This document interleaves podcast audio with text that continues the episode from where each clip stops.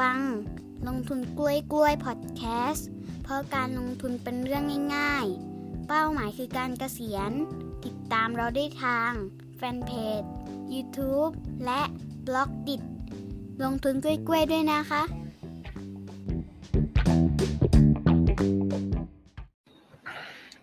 ห้าสี่สามสองหนึ่งสวัสดีพี่ประภาสและเพื่อนๆทุกๆท่านนะครับ ครับ สวัสดีครับเบิร์ดครับ สวัสดีเพื่อนๆด้วยครับ สวัสดีครับ โอเคสำหรับวันนี้นะครับ เราอยู่กันที่ EP 15 นะครับ ก็ยังอยู่ที่เรื่อง Size Source Model Analysis นะครับ โดยอันนี้เนี่ยจะเป็นแรงสุดท้ายละที่เราจะพูดคุยกันนะครับ ก็คือ แรงที่เรียกว่าสินค้าทดแทนนะครับ อ่าเดี๋ยวเข้าประเด็นเลยดีกว่านะฮะให้พี่ประภาสช่วยอธิบายครับว่าสินค้าทดแทนเนี่ยมันมันคืออะไรแล้วมันสำคัญยังไงที่เราต้องพิจารณาเพื่อจะซื้อหุ้นครับ อะโอเคขอบคุณครับเบิร์ครับ ก็มาถึงแรงสุดท้ายแล้วนะครับ ก็เป็นแรงที่เรียกได้ว่าทำไมถึงเก็บแรงนี้เป็นแรงสุดท้ายนะครับ มันมีเหตุผลนะครับ ว่ามันเป็นแรงที่คือในอดีตเนี่ยไม่มีการพูดถึงเรื่องนี้เกิดขึ้น แต่ว่ามันคืออนาคตเลยอ่าแต่ก่อนจะไปเรื่องนั้นนะเดี๋ยวเรามาพูดกันว่า สินค้าทดแทนคืออะไรนะครับ สินค้าทดแทนก็แน่นอนว่า มันเป็นสินค้าที่สามารถทดแทนกันได้ แต่อาจจะไม่ใช่สิ่งเดียวกันนะครับเบิร์ต อืมอาจจะไม่ใช่สิ่งเดียวกันนะครับ ยกตัวอย่างเช่นนะ อันนี้ยกตัวอย่างแบบการใช้งานง่ายๆก่อนแล้วกันนะ สมมติเมื่อก่อนเนี่ยเราเติมน้ำมันเบนซินอ่าเราเติมเราเติม95 91ก็ว่ากันไปนะครับ แล้วต่อมาเนี่ยรัฐบาลเขาก็สนับสนุนอยากให้ใช้แก๊สโซฮอล์ใช่ไหมซึ่งแก๊สโซฮอล์ก็คือผสมแอลกอฮอล์เนี่ยเข้าไปเพิ่มเอ่อเป็นสัดส่วนเป็นเปอร์เซ็นต์ถูกต้องไหมครับ เช่น โซฮอล์เท่าไหร่ดีวะเอาห้า โซฮอล์91โซฮอล์95อะไรเงี้ยก็จะมีสัดส่วนของแอลกอฮอล์ผสมเข้าไปถูกไหมครับครับ ทีนี้ประเด็นเนี่ย ตรงนี้แหละคือสินค้าทดแทนกัน ซึ่งมันไม่เหมือนกันซะทีเดียว มันทดแทนกันได้ปะแบบมันเต็มร้อยเปอร์เซ็นต์ไหมมันไม่เต็มร้อยเปอร์เซ็นต์แต่มันจะมีปัจจัยอะไรบ้างเดี๋ยวเราจะมาดูกันนะครับอะเราไปที่ปัจจัยแรกกันนะครับ ปัจจัยแรกก็คือ ความสมบูรณ์ในการทดแทนกันได้โอเคความสมบูรณ์ในการทดแทนกันได้ เหมือนเมื่อกี้เลยนะครับ น้ำมันเบนซิน 91 กับแก๊สโซฮอล์91 นะครับ ความสมบูรณ์นะครับในการทดแทนกันได้เนี่ยเอ่อโดยส่วนตัวเนี่ยอาจจะไม่ได้รู้ร้อยเปอร์เซ็นต์นะ แต่ว่าความรู้สึกของคนดีกว่า ความรู้สึกของคนเนี่ย บางคนก็รู้สึกว่า เฮ้ย ใช้โซฮอล์แล้วนะ เดี๋ยวเครื่องพัง เคยได้ยินไหม เคยเคย พวกอะเคยได้อู่ยินรถใช่ไหมอู่รถอ่าก็จะเวลาซื้อรถมือสองเนี่ยเขาก็จะบอกว่า เติมเติมเบนซินได้ก็ดีกว่านะ โซฮอล์มัน มันจะมีผลกับการสภาพการใช้งานอะไรประมาณเนี้ยอ่าถูกต้องอะไรแบบนี้นะครับ ดังนั้นเนี่ยความสมบูรณ์เนี่ยมันไม่ร้อยเปอร์เซ็นถูกไหมครับ แต่หลังๆในยจนกระทั่งมีรถรุ่นใหม่ๆมาต้องแปะบอกเลยว่าแปะสติ๊กเกอร์บอกเลยว่า อันเนี้ยเครื่องเนี้ยทำมาสำหรับเติมแก๊สโซฮอล์ได้นะ ซึ่งในความเป็นจริงอะเขาจะแก้จริงหรือไม่แก้จริงเราก็ไม่รู้ถูกป่ะเออใช่ แต่เราสบายใจขึ้นเยอะเราเราก็สบายใจแล้วเราก็เติมโซฮอร้อยเปอร์เซ็นเลยคนเนี้ย ใช่ถูกต้องนะครับอย่างนี้เป็นต้นนะครับว่าไอ้ความสมบูรณ์ในการทดแทนกันได้เนี่ย มันมีผลต่อต่อแรงกดดันต่อธุรกิจเช่นกันนะครับ โดยเฉพาะอย่างยิ่งสมมติว่า ถ้าสมมติเฉยๆนะ สมมติเฉยๆนะ ว่าเราเนี่ยเป็นปั๊มน้ำมันที่มีแต่ 91 แล้วจู่ๆเนี่ยก็มีปั๊มที่เป็นแก๊สโซฮอล์เนี่ย ซึ่งมันสามารถเติมกันได้ใช่ไหมมันสามารถเติมกันได้ แล้วเราก็เราก็จะกังวลว่าไอ้แรงกดดันเนี้ย ความสมบูรณ์ของมันเนี่ยมันเกือบร้อยเปอร์เซ็นเลยอะในการทดแทนกันได้ ดังนั้นแสดงว่าลูกค้าเราเนี่ยอาจจะเปลี่ยนใจไปเติมแก๊สโซฮอล์แทนที่จะเติม91ก็ได้ถูกปะใช่อ่าดังนั้นความสมบูรณ์เนี่ยของสินค้าทดแทนนะครับ ยิ่งสูงเท่าไหร่นะครับ ก็ยิ่งมีแรงกดดันมากขึ้นเท่านั้นต่อธุรกิจถูกไหมครับ อ่าจริง อ่า แบบนี้เป็นต้นนะครับ อย่างนี่นี้ก็จะถ้าถ้านึกถึงว่าอ่าพวก การเติมด้วยไฟฟ้าเติมรถอะไรเงี้ยพลังงานไฟฟ้าเนี่ย ก็อาจจะเรียกว่าความสมบูรณ์ที่จะมาทดแทนกับน้ำมันนี่คือ ต่ำมากถูกไหมฮะเฮ้ยน่าสนใจเออเรื่องนี้เนี่ย พี่คิดว่ามันอาจจะนะ เป็นในอืมเรื่องของปัจจัยข้อที่สามแต่ว่าความสมบูรณ์ของมันเนี่ยเบิร์ตบอกว่าไงนะสมบูรณ์มากหรือน้อยนะน้อยน้อย สมบูรณ์น้อยเพราะเราเป็นรถเติมเติมน้ำมันอยู่ จะไปเติมไฟฟ้าก็ไม่ได้อย่างนี้เหรอถูกใช่คือรถที่มันจะมาเติมด้วยไฟฟ้าเนี่ย มันมีจำนวนจำกัดมากน้อยมากอืม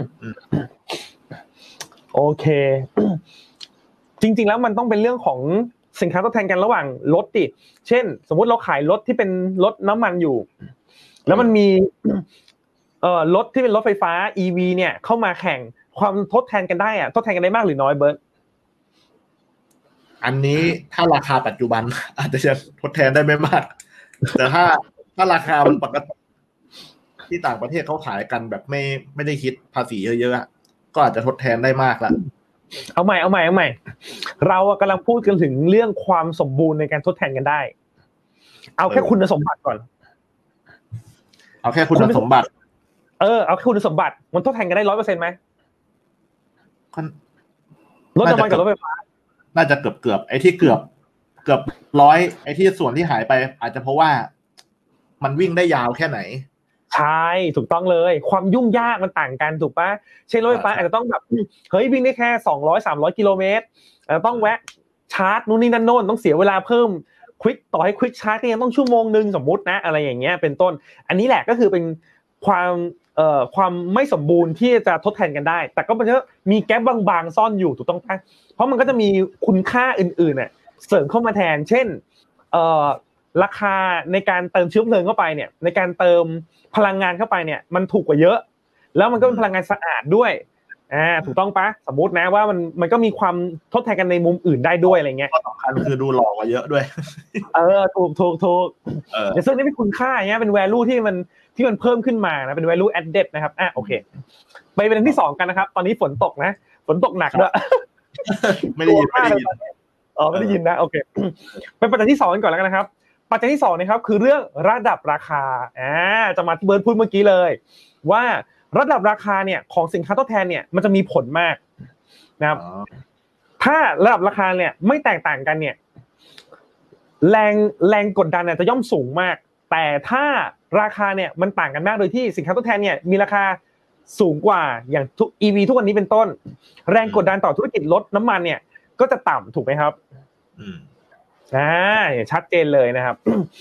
หรือมองอย่างน้ำมันก็ได้นะครับ ว่าอย่างเป็น 91 กับแก๊สโซฮอล์แก๊สโซฮอล์เนี่ยถูกกับ 91 ถูกไหมอืมถูกกว่าเยอะด้วย ดังนั้นนี่คือแรงกดดันมหาศาลที่ทำให้แก๊สโซฮอล์เนี่ยเป็นสินค้าทดแทนเนี่ยจะสามารถเข้ามาทดแทน 91 ได้อย่างสมบูรณ์ถูกไหมครับอืมใช่อ่านะอย่างนี้เป็นต้นนะครับ ซึ่งอย่างที่เบิร์ตบอกครับว่า ตอนเนี้ยพี่คิดว่ามันอาจจะเป็นเรื่องเรื่องที่จริง ๆ แล้วอะจะบอกไงดี พี่ว่ามันเป็นเรื่องที่เกี่ยวเกี่ยวเนื่องหรือเกี่ยวพันเนี่ยยาวนานมาก ในเรื่อง EV จะเข้ามาเมืองไทยนะครับ คือต้องเข้าใจว่าเมืองไทยเนี่ยที่ถูกขับเคลื่อนมาได้นะครับ จนถึงทุกวันนี้ถือว่ามาไกลมาก GDP เพิ่มขึ้นมาเยอะมากนะครับ เหตุผลข้อหนึ่งก็ต้องยอมรับว่า เป็นเพราะว่าค่ายรถยนต์ญี่ปุ่นเนี่ย เข้ามาลงทุนในเมืองไทยอะหลายแสนล้านบาทถูกไหมอืมแล้วก็สร้างอุตสาหกรรมเขาเรียกว่าอุตสาหกรรม auto part หรือว่าอะไหล่รถยนต์เนี่ยขึ้นมาใหญ่มากๆ ดังนั้นเนี่ยการจะเปลี่ยนปรับปรับเนี่ย โดยที่รัฐบาลจะไม่สนใจผู้ประกอบการเลย หรือว่าไม่สนใจคนที่มีอีมีเขาเรียกว่ามีบุญคุณเนี่ยเคยมาลงทุนให้กับบ้านเราอะหลายแสนล้านผลักดันอุตสาหกรรมธุรกิจบ้านเราให้มันเติบโตมาได้ขนาดเนี้ยแล้วก็แบบจู่ๆก็บอกเอา EV เข้ามาเลย แล้วก็ สนับสนุนเต็มที่เลย ในขณะที่รถญี่ปุ่นเนี่ย ไม่มีใครเลยที่จะเป็นทำ EV ออกมาร้อยเปอร์เซ็นก่อนหน้านี้นึกออกไหมอืมอ่าแล้วมันก็มันก็ลำบากอยู่ใช่ไหมผมเออพี่คิดว่ามันก็ลำบากอะนะที่ที่จะแบบทำแบบนั้นได้ทันทีอะไรอย่างเงี้ย แต่เมื่อไหร่ก็ตามที่มันเกิดเพราะเรื่องกำลังคนด้วยนะ ที่จะไปเซิร์ฟไอ้อุตสาหกรรมนั้นนะไปเป็นแรงงานอะไรเงี้ยว่ามี skill หรือยังมันก็ต้องมีการ reskill กันอะไรใช้เวลาอีกใช่ไหมครับเออจริงครับ อืมอืมแต่ว่าต้องเข้าใจอย่างหนึ่งว่าไอ้เครื่องยนต์เนี่ยที่มันเผาไหม้ด้วยด้วยด้วยน้ำมันด้วยเชื้อเพลิงเนี่ย มันมีอะไหล่อะเบิร์ตเป็นพันชิ้นเป็นหมื่นชิ้น อืมมันมันข้ามกับ EV ด้วย คือ EV เนี่ย มันมีแค่มอเตอร์กับโครงแล้วก็แบตโอ้มันมีอ่าแค่นี้เอง มันมีแค่สามสามส่วนหลักๆเท่านั้นเองดังนั้นเนี่ย มันตัดอะไหล่เนี่ยไปแบบมหาศาล มันเรียกว่าตัด supply chain ไปแบบ โอ้โหทั้งยวงเลยครับเบิร์ตมันก็พูดยากพูดง่ายๆคือตัดคนงานออกไปถูกต้องเออมันตัดคนงานออกไปตัดแรงงานออกไปอ่าคนก็จะตกใช่งานกันใช่ใช่ถูกต้องครับดังนั้นก็มีคนตกงานแน่นอน แต่ว่าเขาเชื่อกันว่า ไอ้สัดส่วนของคนใช้รถน้ำมันรถเอ่ออะไรนะครึ่งครึ่งๆเขาเรียกว่าอะไรนะไอไฮบริดไฮบริดเออ แล้วก็ EV เนี่ยจะมีสัดส่วนที่ใกล้เคียงกันนะ ในอนาคตอะ อืมอืม อ่าก็คืออาจจะเป็นสามสิบสี่สิบสามสิบอะไรประมาณนี้ก็ว่ากันไปนะครับอะแล้วกลับมาก่อนเรามาดูปัจจัยที่สามกันนะครับ ปัจจัยที่สามนะครับที่มีผลต่อสินค้าทดแทนนะครับ ก็คือเรื่องของ switching cost อ่าประเด็นนี้แหละ พอบอกครบสามประเด็นปุ๊บเดี๋ยวเราจะมาคุยกันได้ได้ละเอียดมากขึ้นโอเคยกตัวอย่างรถเมื่อกี้เลย switching cost เนี่ย สมมุติว่าเรามีรถใช้อยู่คันหนึ่งเรามีรถใช้อยู่คันหนึ่งต่อให้มี EV มาเนี่ยเป็นสินค้าทดแทนเนี่ยคำถามคือเราเพิ่งซื้อรถปีเนี้ย แล้วปลายปีเนี่ยเราจะซื้อรถคันใหม่เลยไหมครับ ไม่ ก็ไม่อีก การสวิตชิ่งไปก็ย่อมอาจจะต้องรอเวลาใช่ไหมว่าให้รถคันเนี้ยมันอาจจะหมดสภาพซะก่อนมันเบื่อซะก่อนมันอะไรซะก่อนอย่างนั้นก็ต้องมี หรือไม่ก็ผ่อนให้หมดซะก่อนอะไรอย่างเงี้ยเออ ก็ต้องมีสามสี่ปีห้าปีเป็นต้นนะครับ ก็มันก็จะมีสวิตชิ่งคอร์ที่ที่พอสมควร หรือคนซื้อบ้านก็แล้วแต่นะครับ วันนี้เราซื้อคอนโดอยู่ เราซื้อปีนี้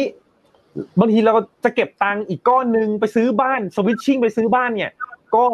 ไม่ใช่เรื่องง่ายถูกต้องไหมครับ บ้านกับคอนโดเนี่ยก็ถือเป็นสินค้าทดแทนกัน อย่างอีกอย่างหนึ่งเป็นต้นนะครับอ่าอืมอ่าอย่างนี้เป็นต้นนะครับอืมแล้วจริงๆเขาเป็นคู่แข่งกันอยู่นะ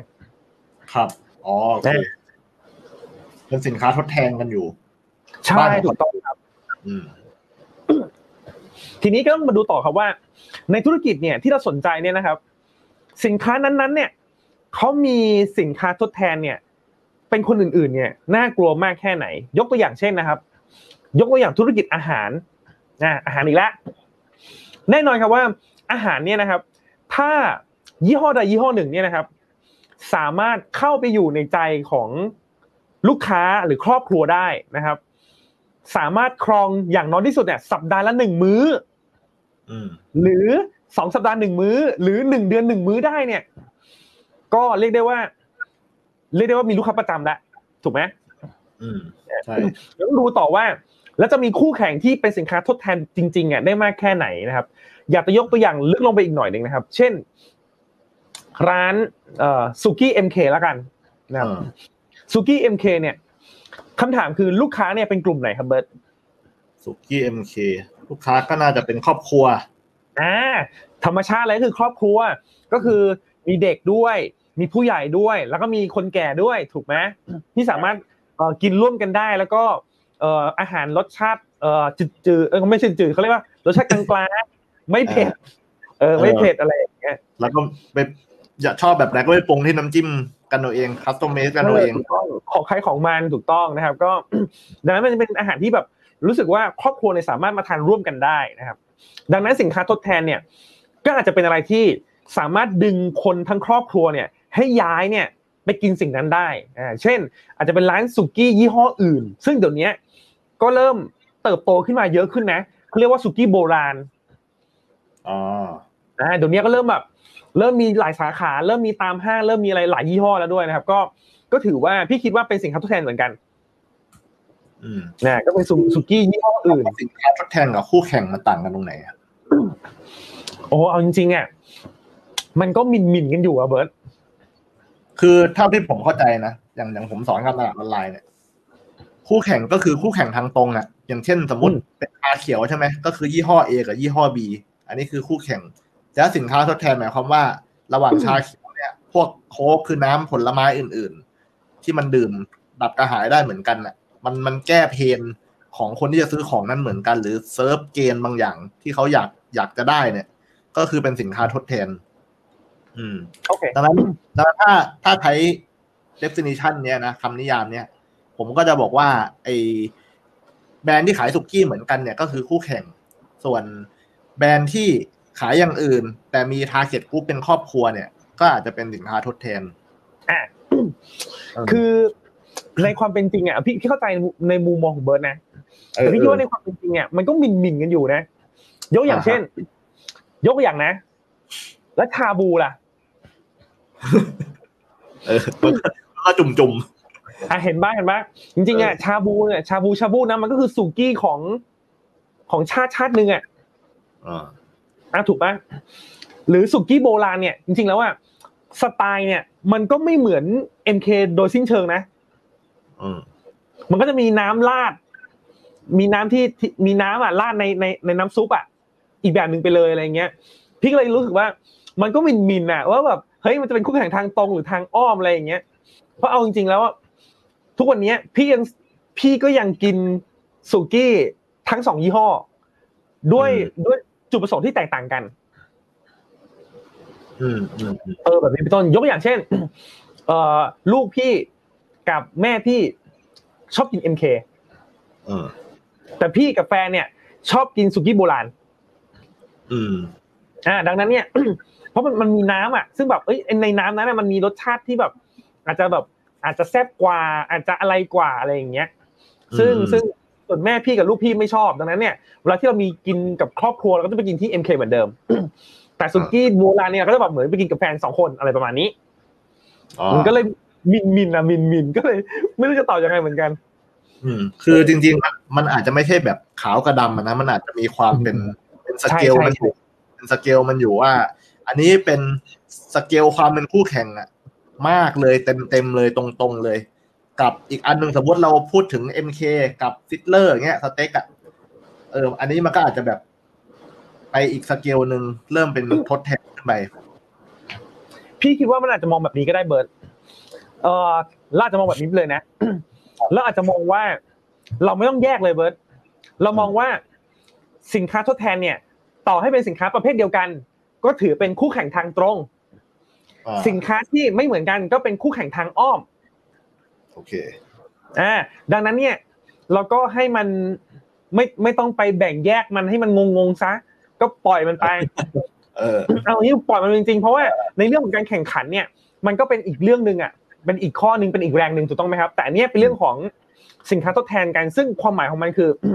การที่ลูกค้าเนี่ยจะเปลี่ยนไปเอ่อใช้สินค้าทดแทนอันนี้มันมองอีกมุมหนึ่งมากกว่าประมาณเนี้ยนะครับ อืมอืมครับหรืออย่างของหวานเนี่ยครับ ก็อาจจะมีสินค้าทดแทนนะครับ เป็นเป็นประเภทอื่นก็ได้ถูกปะแต่เป็นของหวานเหมือนกันน่ะแต่อยู่ในหมวดหมู่เดสเซอร์เหมือนกัน แต่ว่าอาจจะเป็นอะไรดีวะ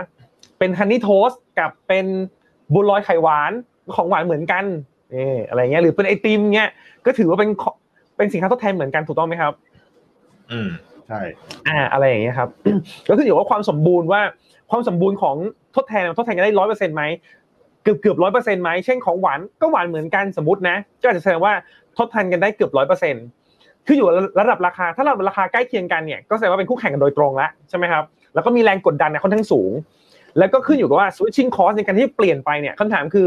ธุรกิจอาหารเนี่ยเป็นธุรกิจที่มี switching cost ต่ำที่สุดอยู่แล้วเพราะไปกินหมดเป็นมื้อๆถูกไหมกินหมดมื้อนี้มื้อหน้าฉันก็กินอย่างอื่นได้แล้วอะไรอย่างเงี้ย แต่ในมุมมองของของสินค้าทดแทนเนี่ยมันมองแบบนี้มากกว่าเบิร์ตมันมองเหมือนประมาณเป็นสล็อตอะ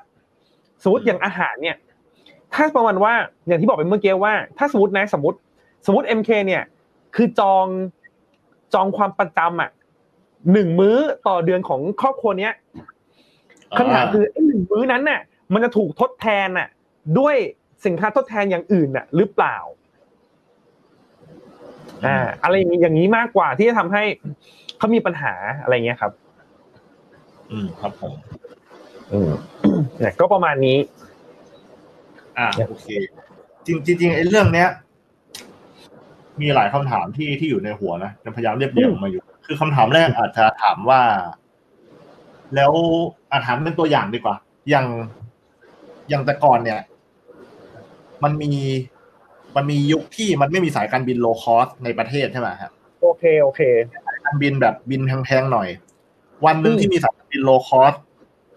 เปิดตัวขึ้นมาก็คือแอร์เอเชียใช่ไหมเจ้าแรกเออครับไอ้อย่างเนี้ยถือว่าเป็นสินค้าทดแทนกับไอ้สายการบินแบบเก่าใช่ไหมเว้ยใช่ ซึ่งซึ่งก็ถือว่าความสมบูรณ์นี่ คือข้อหนึ่งคือความสมบูรณ์ ก็คือมันพาไปได้เหมือนกันเอากระเป๋าเครื่องได้เหมือนกัน ใช่แต่นั่งไม่สบายเหมือนกัน นั่งอ่าไม่สบายก็นั่งไม่สบายเท่า ไม่มีอาหารเสิร์ฟอ่าอ่าใช่ไหมแล้วก็แต่ว่าราคา อันนี้คือข้อไม่ดีส่วนข้อดีคือราคามันถูกกว่าเยอะ ใช่ถูกต้องแล้วก็สวิตชิ่งคอสโคตรต่ำใช่ อ่าบิดันงนั้นเนี่ยก็แล้ว อ่าดังนั้นมันก็จะไป เราก็จะเห็นภาพว่ามันก็จะไป work กับกลุ่มคนที่คืออาจจะไปแย่ง market share กลุ่มคนที่รายได้ไม่ได้สูง ก็คืออยากจะใช่บินถูกๆไปอย่างใช่อ่าถูกต้องครับโอเค อืม แล้ว แล้วสมมติ อันนี้ลองนึกถึง จักรยานกับจักรยานไฟฟ้านี้ก็เป็นสินค้าทดแทน เออใช่อ่าใช่ เออ แล้วอย่างกล้อง กับกล้องเออสมัยก่อนเออกับกกล้ล้อองงฟิล์มกล้องฟิล์มอ่ากับกล้องดิจิตอลเอออันนี้สินค้าทดแทนโดยชัดเจน ทีนี้ปัญหาของกล้องดิจิตอลเนี่ยคืออะไร ปัญหาหมายหมายว่าที่ที่กล้องดิจิตอลเนี่ยเป็นปัญหาต่อกล้องฟิล์มอะนะก็คือแน่นอนว่ากล้องดิจิตอลเนี่ยถ่ายไปเถอะ ไม่ต้องกลัวรูปเสีย ไม่ต้องกลัวเปลือง ถูกไหมแล้วรูปที่ถ่ายมาก็ไม่มีเสีย ประเด็นก็คือไอ้กล้องดิจิตอลเนี่ย มันตอบโจทย์ ข้อเสียเนี่ยของกล้องฟิล์มอะเกือบทุกข้อ ใช้คำว่าเกือบพอ เกือบทุกข้อ มันก็เลยสามารถเอาชนะได้อย่างนี้เป็นต้นนะครับ แต่เดี๋ยวนี้เขาจะเริ่มกลับมาฮิตกล้องฟิล์มกันมากขึ้นใช่ไหมก็แต่ก็จะเป็นเป็น niche market อยู่ดี เป็นกลุ่มที่เฮ้ยต้องการความคลาสสิกนะต้องการภาพที่แบบเฮ้ยโคตร real เลยอะไรอย่างเงี้ย ไม่ใช่ไม่ใช่ภาพที่เกิดขึ้นจากจากดิจิตอลอะไรอย่างเงี้ยครับอืมแต่ก็ถือว่าเป็น niche market มากประเด็นนี้น่าสนใจพอดีผม เคยคุยกับคุณสุทธิชัยเรื่องนี้ คุณสุทธิชัยหยุ่นนะนะเขาบอกว่าแต่ก่อนเนี่ย คือคนคือเขาทำงานอยู่ในวงการสื่อใช่ไหมครับ แต่ก่อนมันก็ใช้กล้องฟิล์มกัน และวันที่มันมีกล้องดิจิตอลตอนแรก ๆ เนี่ย คือถ้าจะอ้างอิงที่พี่พี่ประภาสพูดก็คือความสมบูรณ์เนี่ยมันต่ำเหตุผลมันเพราะว่ามันถ่ายไม่ชัด แล้วก็ราคากล้องอะไรมันก็ยังไม่ได้ถูกมาก เออแล้วไอความสะดวกฟังก์ชันอะไรเงี้ยมันก็ยังดูกล่องแกงอะ เออ ซึ่งคุณสุทธิชัยก็บอกเขาก็บอกว่าเฮ้ยเนี่ยมันมันน่าสนใจนะคือไม่ต้องไปล้างวงล้างฟิล์มละแต่ตากล้องที่อยู่ในบริษัทแกเนี่ยคือไม่มีใครเชื่อเลยคือแบบสายหน้า โอ๊ยไม่ได้หรอกมันไม่เกิดขึ้นหรอกอะไรเงี้ยเออจนเวลาผ่านไปมันเริ่มไอ้ภาพเบอร์เบอร์เนี่ยมันก็ชัดขึ้นชัดขึ้นชัดขึ้น เออ จนจนสุดท้ายเนี่ยไอ้กล้องดิจิตอลเนี่ยก็ก็มาแทน อ่ามาแทนในกล้องฟิล์มจริง ๆอะไรเงี้ยคือประเด็นที่อยากจะชี้เพราะว่าคือบางอย่างอะ มันขึ้นอยู่กับเวลาด้วยไอ้ตอนมันมาใหม่ๆอะคือความสมบูรณ์มันยังทั้งความสมบูรณ์ทั้งราคาก็อาจจะยังแพงด้วยๆใช่ใช่ถูกต้องเลย เออ แล้วแต่เวลาผ่านไปเนี่ย อะไรอะไรมันก็จะเริ่มไม่เหมือนเดิมแล้วเพราะว่ามันมีผู้ผลิตใช่มากขึ้น ตลาดมันใหญ่ขึ้น มันใช่เริ่มแข่งกันมากขึ้นสู้กันหนักขึ้นราคาก็เริ่มถูกลงถูกลง ใช่ครับเห็นด้วยครับ เออแล้วใช่เลยอ่าแล้วก็อีกอีกประเด็นหนึ่งคืออ่า มันมีเรื่องเรื่องยุคสมัยด้วยไหม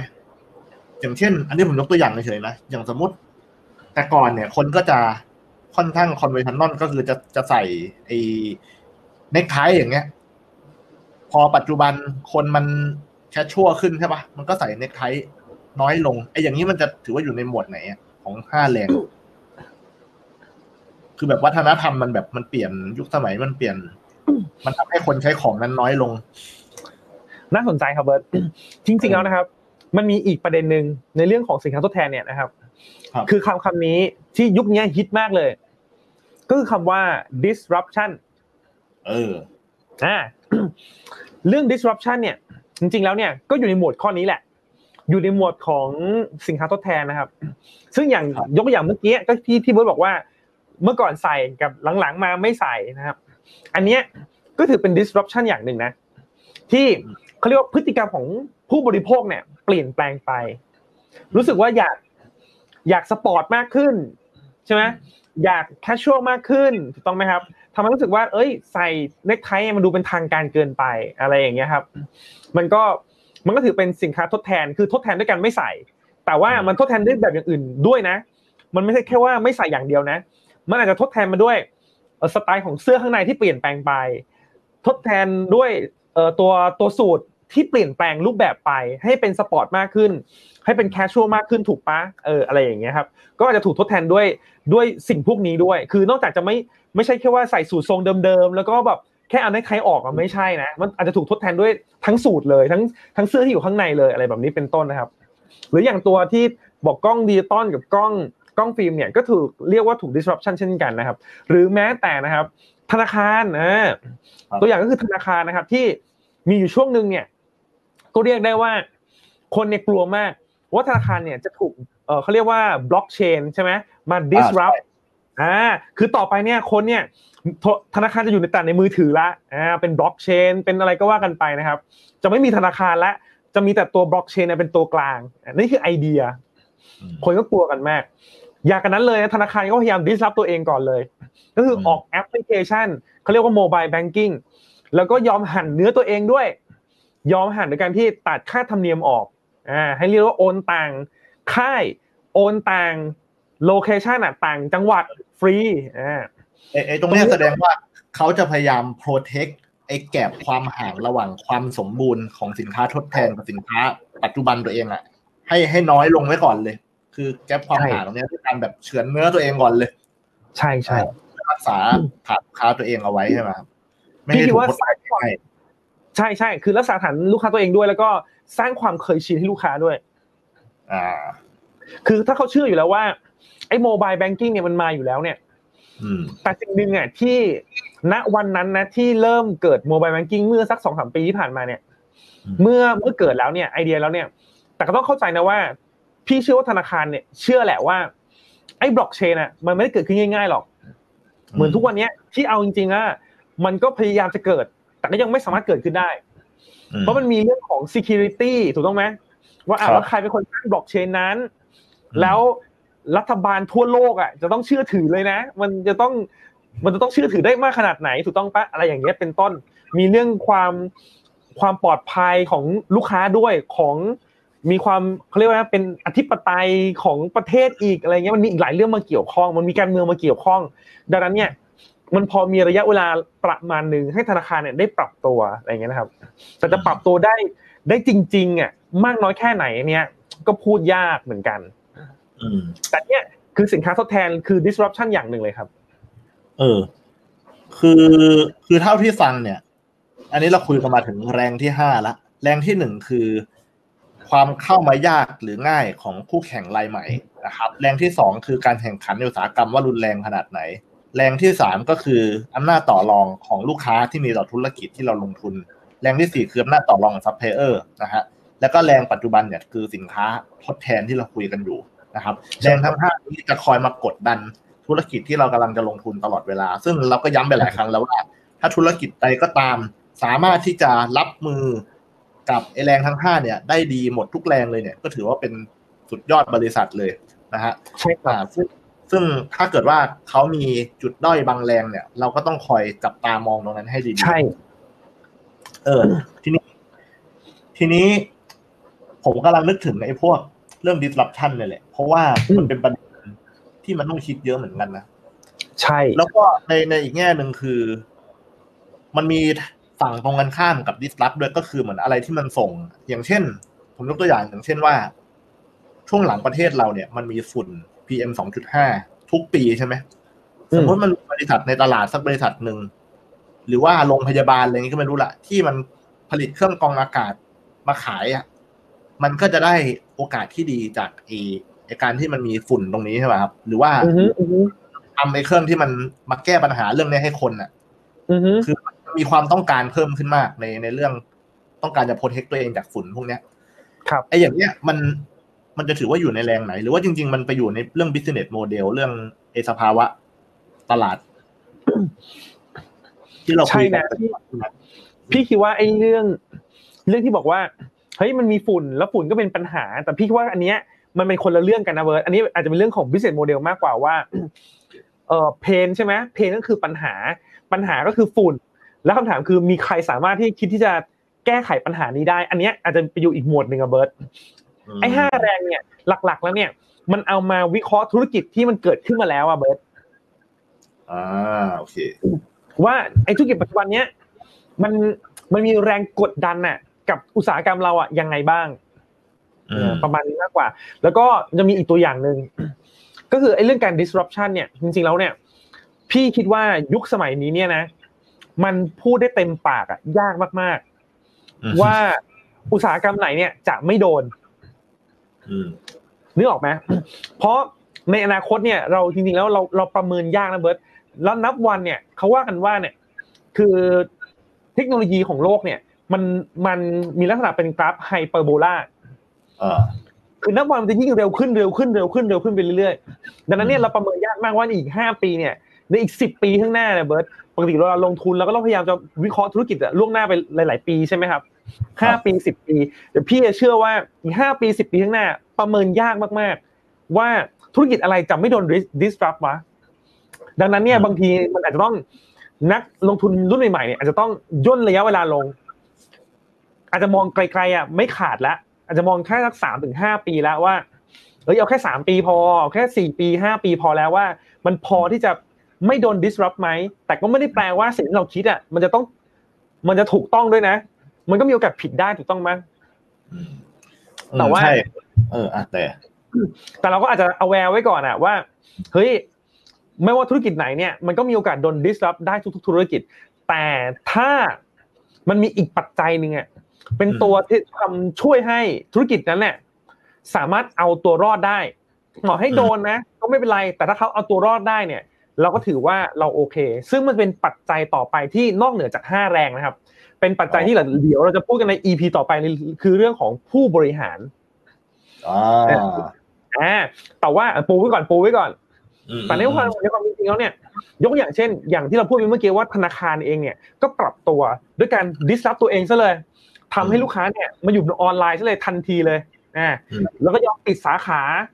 ยอมหันเนื้อตัวเองยอมหันค่าธรรมเนียมที่ปกติแล้วในแต่ละปีได้หลายพันล้านบาท หลายพันล้านบาทต่อธนาคาร ยอมหันทิ้ง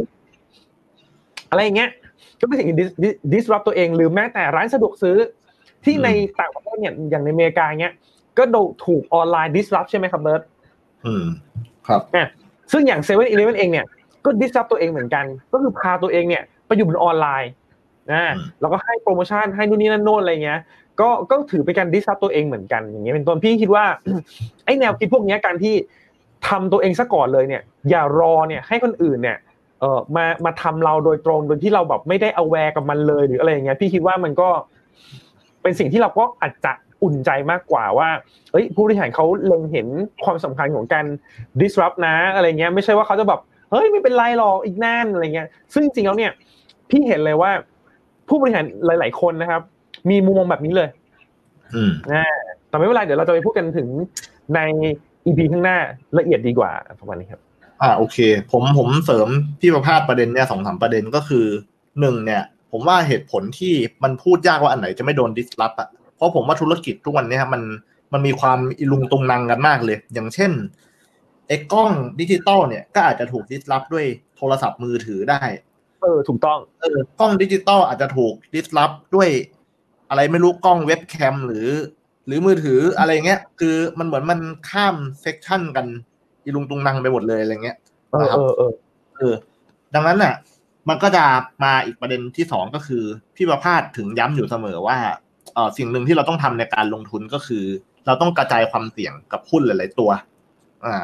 แล้วกระจายความเสี่ยงเนี่ย ยังไม่พอนะคือ โดยส่วนตัวพี่ประพาสเองอะ ก็คุยตลอดก็จะบอกว่าพี่ประพาสก็จะชอบหุ้นในแต่ละตัวตัวนั้นน่ะ ที่ตัวเขาเองเขาก็กระจายความเสี่ยงของตัวเอง เออเป็นเป็นหลายให้มันมี revenue model มาจากหลาย ๆ ก็คือในโครงสร้างรายได้เนี่ย หรือว่าเครื่องยนต์ที่พาธุรกิจมันไปอะมาจากหลาย ๆ เครื่องนะฮะแล้วก็แล้วก็จะชอบบริษัทที่พยายามจะทดลองหาเครื่องยนต์ใหม่ ๆ เพื่อจะสร้างรายได้อะอยู่เสมอ เพราะใช่ครับ มันไม่มีเครื่องยนต์ไหน S curve ตัวไหนที่แบบทำครั้งแรกแล้วมันจะสักเซสคือทำทุกครั้งแล้วมันจะสักเซสอะ ดังนั้นน่ะ มันต้องมันต้องทำเรื่อยๆ จนกว่าจะเจอ เออ ไม่ใช่ว่ารอให้ธุรกิจแย่ลงแล้วค่อยมาทำเออ ไม่งั้น ไม่งั้นมันก็ไม่ทันละใช่ป่ะครับ เออ คือคืออันเนี้ยก็ก็เป็นประเด็นที่ที่ต้องพิจารณา เพราะว่าคือต่อให้เราวิเคราะห์ดีขนาดไหน ถ้า ถ้าไม่กระจายความเสี่ยงเลยเนี่ย มันก็อาจจะผิด แล้วก็ต่อให้ผู้บริหารเก่งขนาดไหน ถ้าบริษัทเขาไม่กระจายความเสี่ยงเลย มันก็อาจจะมีจากตัวเขาเองหรือจากปัจจัยภายนอกที่คาดไม่ถึงอะมามาทำให้เขาเนี่ย มีปัญหา แล้วก็จะมีอีกหลายประเด็นนะที่ที่เราคุยกันไปหมดแล้วอะก็อย่างเช่น อะไรนะแบบอ่าไออัตราการเป็นสัดส่วนของหนี้ต่อต่อทุนอะไรเงี้ยว่ามีหนี้กู้มาเยอะขนาดไหนอันนั้นก็เป็นเหมือนแบบเหมือนเป็น เป็นแผนสำรองอีกว่า ถ้ามีปัญหากระจายแล้วก็ยังมีปัญหาอีกไอ้เรื่องการเงินก็ยังมีแบบแบ็กอัพสำรองบางใช่ครับ มีหลายมิติมากอืมอืมอืมอ่า โอเค คือคือฟังฟังดูเนี่ยเหมือนกับว่า มันต้องทำขึ้นมาแบบ เป็นตารางเหมือนกันนะต้องมาเหมือนแบบร่างขึ้นมาเป็นแมทริกเลยเป็นตาราง แล้วก็สมมติจะดูหุ้นสักตัวเนี่ยต้องมานั่งแบบ เหมือนให้ ให้คะแนนอะอืมให้คะแนนอืมหมายเหตุ เหตุผลอะไรอย่างเงี้ยนะฮะเหมือนแบบประเมินพนักงานอะไรเงี้ยนะครับ อืมอืมก็ก็น่าจะทำให้มันเป็นรูปธรรมขึ้นถ้า ถ้ามานั่งคิดคิดคิดอยู่ในหัวเนี่ยผมว่ามันจะ มันจะคิดเท่าไหร่ก็ไม่จบอะนะอืม จริงครับเห็นด้วยครับเบิร์ตต้องแบบ list ต้องเขียนออกมา ถ้า ถ้าจะแบบเอาให้มันเห็นรู้รู้แจ้งอะนะ อะโอเค ก็สำหรับอันนี้ก็คือแรงสุดท้ายนะครับ ก็คือแรงที่ห้าสินค้าทดแทนพี่พิพาทมีอะไรจะเสริมปิดท้ายไหมสำหรับเอ่อเรื่อง Five Forces Model เลยก็ได้ที่เราคุยกันมานะครับ ก็สำหรับ Five Forces Model นะครับ ก็ถือเป็นอีกเรื่องหนึ่งนะครับที่สำคัญแบบยิ่งยวดเลยนะครับ เพราะจริงๆแล้วเนี่ยใน part แรกนะครับ ที่เราคุยกันเรื่องของการวิเคราะห์ธุรกิจนะครับ ในหลากหลายเขาเรียกว่าเป็น business model นะครับ คือเราจะรู้ว่าเราจะรู้แค่ว่าเขาเนี่ยทำมาหากินยังไงนะครับเขาแก้ปัญหาอะไรนะครับ ด้วยอะไรนะครับ แล้วเขาก็เราเห็นโครงสร้างรายได้เห็นนู่นนี่นั่นโน่นแล้วแต่ Five Forces เนี่ยคือการวิเคราะห์แบบแรงกดดันที่ทำให้ธุรกิจนั้นเนี่ยเจ๊ง อ่าอืมที่ทำให้ธุรกิจนั้นนะเจ๊งได้ถูกต้องไหมดังนั้นไฟฟอสเนี่ยถือเป็นหัวใจเป็นเครื่องมืออะมันคือเครื่องมือเลยนะเครื่องมือสำคัญนะที่สุดของ VI ก็ว่าได้เลยครับเบิร์ตอืมอ่าเพราะ VI ที่พี่พัฒน์เคยบอกคือจะจะมองแง่ลายไว้ก่อนว่ามันจะเจ๊งท่าไหนได้บ้างใช่อ่าแล้วเราแล้วเราจะได้ระวังไอ้เรื่องนั้นนะคอยจ้องเอาไว้เป็นพิเศษ เออใช่ครับอ่าโอเค ก็ประมาณนี้ใช่ไหมฮะ ใช่ครับ แต่ก็อย่าลืมว่าในตอนต่อไปเนี่ยพี่คิดว่าเอ่อหลายๆคนเนี่ยก็เคยเคยพูดเคยสอนไว้แล้ว เรื่องว่าเรื่องนี้เป็นเรื่องสำคัญมากนะครับแต่ใน EP ต่อไปเนี่ย EP ที่ 16เนาะพี่ก็อยากจะมาเน้นย้ำอีกครั้งว่า จริง ๆ แล้วเนี่ย พี่คิดว่าประเด็นของเรื่องผู้บริหารเนี่ยครับสำคัญนะครับ ไม่น้อยกว่า Five Force เลยครับเบิร์ตเออซึ่ง เดี๋ยวใน EP หน้าเนี่ยเดี๋ยวเราจะมาคุยกันว่า ผู้บริหารแบบไหนนะครับ ที่เราเนี่ยอยากได้เป็นผู้บริหารในธุรกิจของเราอ่าอืมอืมอืมคืออันเนี้ยผมผมเคยพยายามแบบไปฟังคนอื่นอะไรเงี้ยเรื่องผู้บริหารนะคือเขาจะส่วนใหญ่จะบอกกันกว้างๆนะว่าแบบผู้บริหารต้องเก่งต้องซื่อสัตย์อะไรเงี้ย ซึ่งซึ่งไอ้คำว่าเก่งเนี่ยมันมันประกอบด้วยอะไรบ้างแล้วเราจะดูยังไง เออ แล้วถ้าเวลาซื่อสัตย์ไม่ไม่ซื่อสัตย์เราเราจะไปรู้เขาได้ไงไอ้ข่าวที่เราไปเสิร์ชใน Google มันมันจะเชื่อถือได้ขนาดไหนอะไรเงี้ยเพราะว่าคือคนมันจะเม้นอะไรก็ได้เดี๋ยวนี้ใช่ป่ะเออ อะ โอเคนะครับ ก็อย่าลืมติดตาม EP หน้านะ ฟังล้วอยากฟังเลยนะฮะเรื่องเกี่ยวกับผู้บริหารนะครับ แล้วเดี๋ยวเรื่องต่อไปเนี่ย ก็ก็สำคัญทุกเรื่องแหละนะครับสำหรับการจะเป็นนักลงทุนแบบ VI นะครับ อ่าโอเคสำหรับ ตอนนี้นะครับก็ลาไปก่อนนะครับ เป็นตัวแทนเพื่อนๆของคุณพี่ประภาสด้วยนะครับ สวัสดีครับ สวัสดีครับเบิร์ตครับ สวัสดีเพื่อนๆด้วยครับ สวัสดีครับ สวัสดีเพื่อนๆด้วยครับ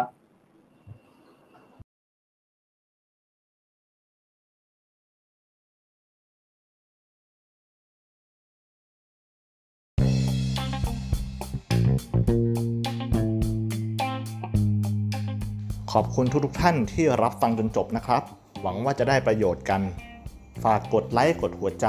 และกดติดตามพอดแคสต์ของลงทุนกล้วยๆ และคุณสามารถที่จะติดตามลงทุนกล้วยๆ ได้ทางแฟนเพจรวมถึง YouTube และบล็อกดิด้วยเช่นกันนะครับ สวัสดีครับ เจอกัน EP หน้าฮะ